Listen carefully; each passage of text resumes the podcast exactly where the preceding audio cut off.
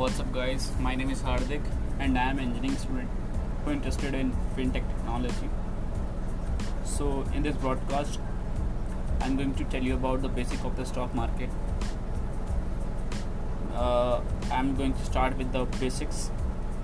For example, if I'm taking a topic like why do we need to invest, we we need to invest. Like uh, if I'm talking about should I invest in uh, gold, should I invest in commodities, should I invest in real estate, or should I invest in deposit? And uh, these all are things I'm going to cover in this stock market broadcast.